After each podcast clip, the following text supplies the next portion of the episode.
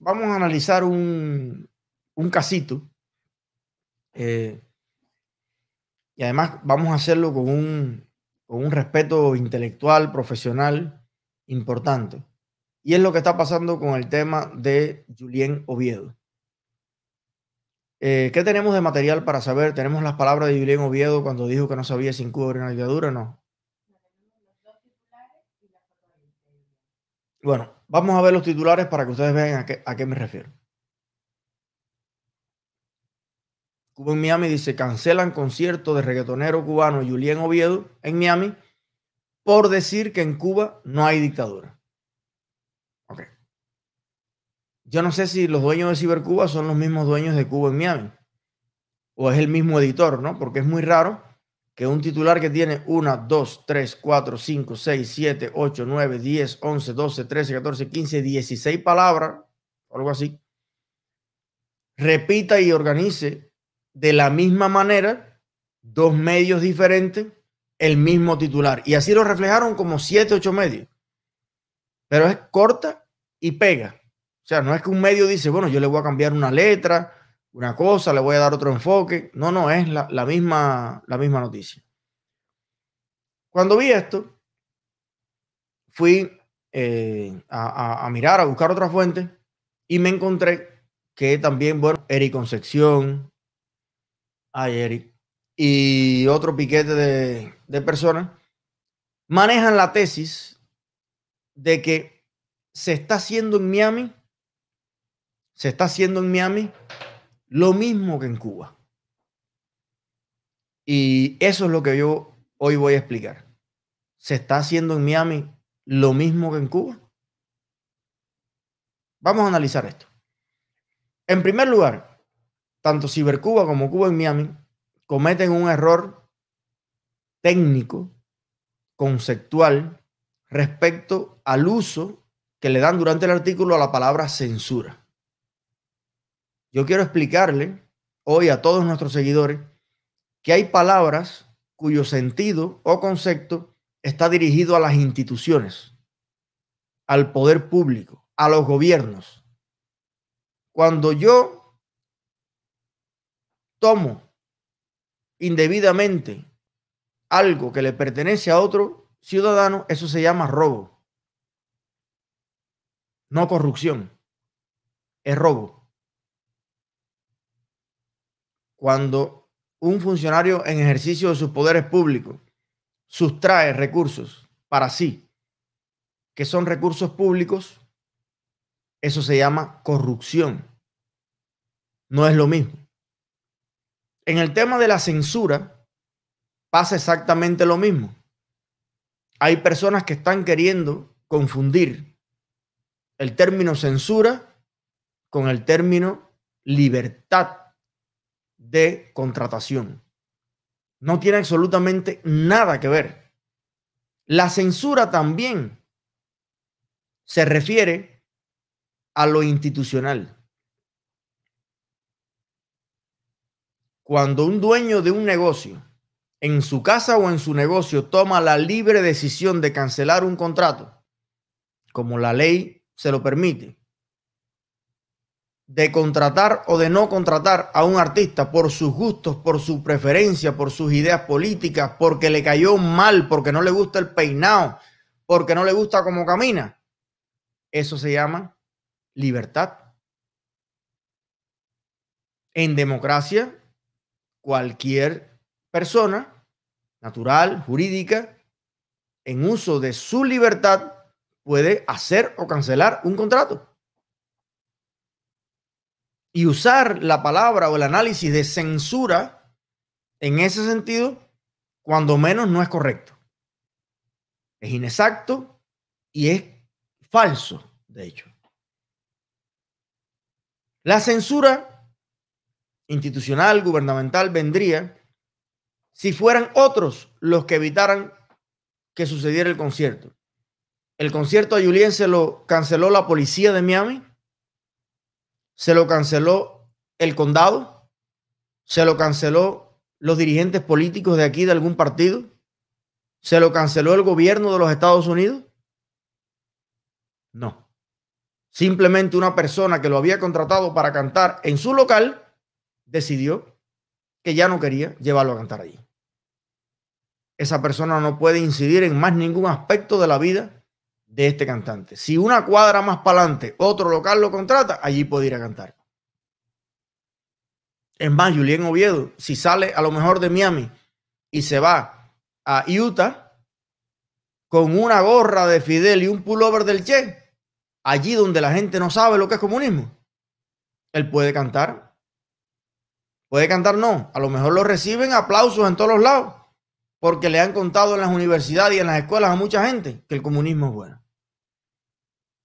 Y tanto es Estados Unidos, Utah, como Miami. Lo que pasa es que en Miami usted no le puede hacer cuento a nadie de lo que es el comunismo o si Cuba es una dictadura o Cuba no es una dictadura.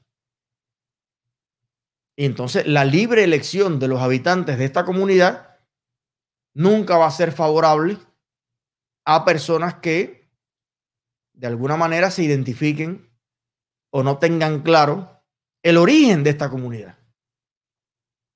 ¿Cómo surge esta gran comunidad de cubanos aquí? Y es el aspecto que yo creo que hay que tener en cuenta. Si Julián Oviedo va a dar un concierto a Israel y lleva un pullover de Hitler, ¿qué usted cree que pase? Si Julián Oviedo va a dar un concierto a Nueva York y lo entrevistan en televisión y dice que él no está claro si Osama Bin Laden es un terrorista o no, ¿qué sucede? A lo mejor incluso institucionalmente no sucede nada. Pero las personas que viven en Israel o en Nueva York, evidentemente le van a sentir un rechazo tremendo. Como mismo, como mismo, si Willy Chirino va a cantar mañana a Camagüey y lleva un pullover de Luis Posada Carriles y en Camagüey hay víctimas del avión de Barbados o de otro lugar, probablemente a Willy Chirino le diga, no, hermano, en mi bar no te vas a presentar con eso, con esas credenciales. Aquí hay gente que murió su padre en un acto por esa persona que tú estás defendiendo. Entonces, una cosa, y eso es parte de la democracia y es parte de la libertad de elección de las propias personas. Y aquí lo que pasa es que a esta comunidad muchas veces se le ha perdido el respeto. Y hay mucha gente que ve a Miami como un lugar de playa, carretera y para hacer negocio. Eso es Miami. Miami no es una comunidad, no tiene valores. No, Miami no tiene, no tiene una, una historia. Miami, Miami es así porque es así. Ay, ¿por qué habrá tres millones de cubanos en Miami? Hay personas que no se le ocurre, ¿por qué será? ¿Por qué será que hubo un Mariel? ¿Por qué será que hubo un Boca de, Camarioca? ¿Por qué será que hubo un maleconazo? ¿Por qué será que hubieron 14 mil fusilamientos? ¿Por qué será que hay tantas personas en Miami que jamás en la vida pudieron poner un pie en Cuba? Hay personas que no se hacen esas preguntas simplemente por un, tema cultural, un tema de, ese, de ese, esa curiosidad propia, que si yo me voy a mudar por una ciudad, si yo me voy a mudar por un lugar, yo creo que uno debería aunque vayas a viajar una semana a un lugar, documentarte un poquito, más o menos, qué se come allí, qué se piensa allí, ¿no? Entonces, por supuesto, que si esta es una comunidad como lo es, que ha sido edificada fundamentalmente, incluso las oportunidades que tenemos los cubanos de hoy fueron propiciadas por un exilio histórico que fue despojado, que fue robado que fue desterrado por no estar de acuerdo con el comunismo en Cuba, que le quitaron todo, que a mucha gente le mataron los hijos, otros le mataron los padres, otros le mataron los tíos, otros le mataron todo y lo vamos a ver ahora implantado. Y se asentaron en esta ciudad y construyeron esta hermosa comunidad a la que ahora estamos viniendo todos cuando ya todo está hecho. Me parece que lo mínimo, lo mínimo que debemos todos hacer es mostrar un mínimo respeto por la historia de esta ciudad. Entonces ya se acabaron los tiempos en que amparado en la administración de los Estados Unidos en lo que fuera, usted venía a Miami y usted desde aquí le gritaba a todo el mundo, vivan los asesinos, vivan los captores, vivan los represores, vivan los que acabaron con Cuba, vivan los que te robaron tu negocio, vivan los que te expropiaron tu casa, vivan los que te sacaron hasta tu anillo de compromiso, vivan los que te robaron hasta tus sueños. Ya no. Hay una generación de influencers, hay una generación de personas aquí que nos hemos dedicado con un gran respeto a unir esos pedazos de cristales rotos, de ese orgullo disperso, a rescatar también los valores y la historia de la búsqueda de la, de la libertad y de la dignidad humana, que fue lo que trajo aquí a los primeros cubanos. Esos cubanos que lograron que hubiera una ley de ajuste cubano de la que se ha beneficiado Julián Oviedo, de la que se ha beneficiado todo el mundo aquí. Entonces tú no puedes llegar a esta fiesta, hartarte la panza, a disfrutar del beneficio de lo que esos exiliados hicieron por todos nosotros, porque nos dieron su comida, porque nos recibieron allí en el edificio La Torre de la Libertad desde el primer momento, porque han recibido y han dado cobertura y han dado food y han dado de todo para que los cubanos pudieran reiniciar aquí una nueva vida. Eso pasa al día de hoy. Todavía. Esta es una comunidad que ha sido amorosa y solidaria con su pueblo al punto que mantiene al pueblo de Cuba en más del 50% del PIB de Cuba. Sale de aquí. Entonces yo creo que todo esto merece cierto respeto. Todo esto merece cierto respeto. Y es un respeto que yo profeso, vuelvo y repito, universal, mundialmente. Y yo creo que aquí se merece ese respeto. Yo no le pediría a Julián Oviedo que se convierta en un activista político si no quiere. Yo no le pediría ni a Julián ni a ningún artista que se convierta aquí en jefe de un partido ni que encabece la lucha contra la dictadura, si esa no es su vocación, genial. Pero yo creo que entre un extremo y el otro, yo diría que hay unos mínimos. Hay unos mínimos que usted como persona, como cabeza de familia, como artista que se respeta, como ser humano, usted vaya, pudiera al menos reconocer la verdad histórica, las realidades, no las más complejas, las más sencillas, ¿no? Las más obvias, las que están a la vista de todo el mundo.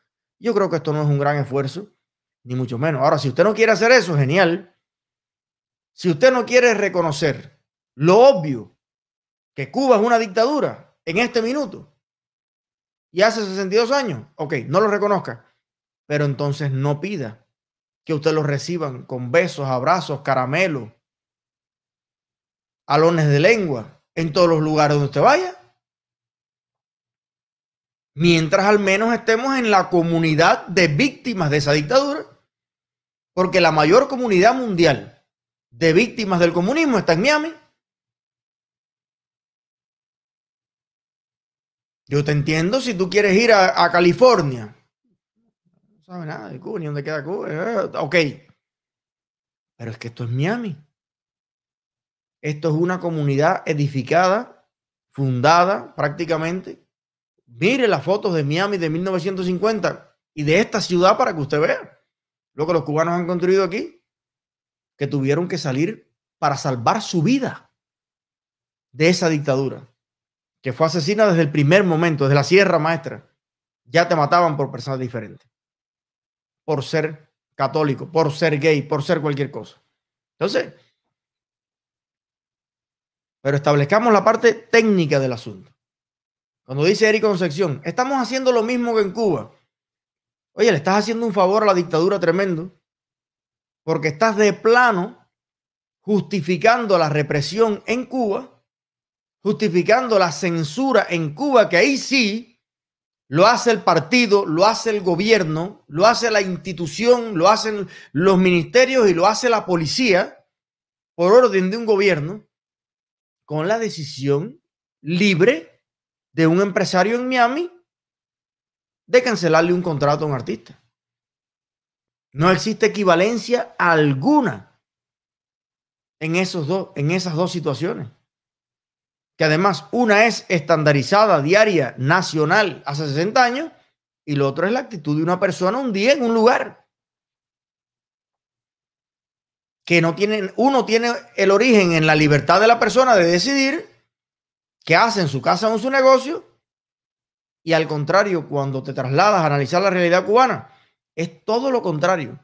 Si usted quiere en su casa o en su negocio escuchar patria y vida, ¿qué sucede? ¿Qué sucede? Si usted quiere tener en Cuba la misma libertad que tiene ese empresario aquí, escribir patria y vida en la puerta de mi casa, o escuchar patria y vida en mi negocio, en mi paladar, si ponen allí patria y vida, ¿qué sucede? Ahí está el video, el hombre corriendo para escaparse porque puso en una mata de mango en su casa. Patria y vida. Julián Oviedo puede poner en su casa viva Fidel Castro. Y si Julián Oviedo pone en la puerta de su casa viva Fidel Castro y voy yo y le tiro chapapote a la puerta de la casa, ¿cuál de los dos va preso? En Estados Unidos, en Miami. El que voy preso soy yo porque en este país se respeta la libertad de Julián Oviedo en su casa, en su carro, en su vida, de pensar como le da la gana. Aquí, ¿Dónde vive Mundo García? ¿Dónde vive? ¿Dónde estudian? ¿Dónde trabajan? ¿Dónde hacen prosperidad y negocio? Todos los miembros de la asociación, esta José Martí, la Alianza Martiana, que son un CDR comunista, pro dictadura aquí en Miami. ¿En, ¿Dónde es que viven? ¿No es en Miami? entonces, ¿cómo tú me vas a hacer una equivalencia? Ni por tu cabeza puede pasar escribir las palabras nefastas. Se hace lo mismo en Miami que en Cuba. No, no se hace lo mismo en Miami que en Cuba. Nada que ver absolutamente. Son dos extremos, nada, que no se parecen nada. Lo que puede suceder en Miami a lo que puede suceder en Cuba. Y yo les pediría a las personas que piensen un poquito más, porque usted también está condenando a las víctimas del comunismo de hoy en Cuba. Si usted utilizando esa falsa equivalencia justifica lo que allí está pasando. Usted puede estar de acuerdo o en desacuerdo con el empresario que no quiso seguir adelante con ese contrato. Usted es libre de tener esa, esa, esa decisión.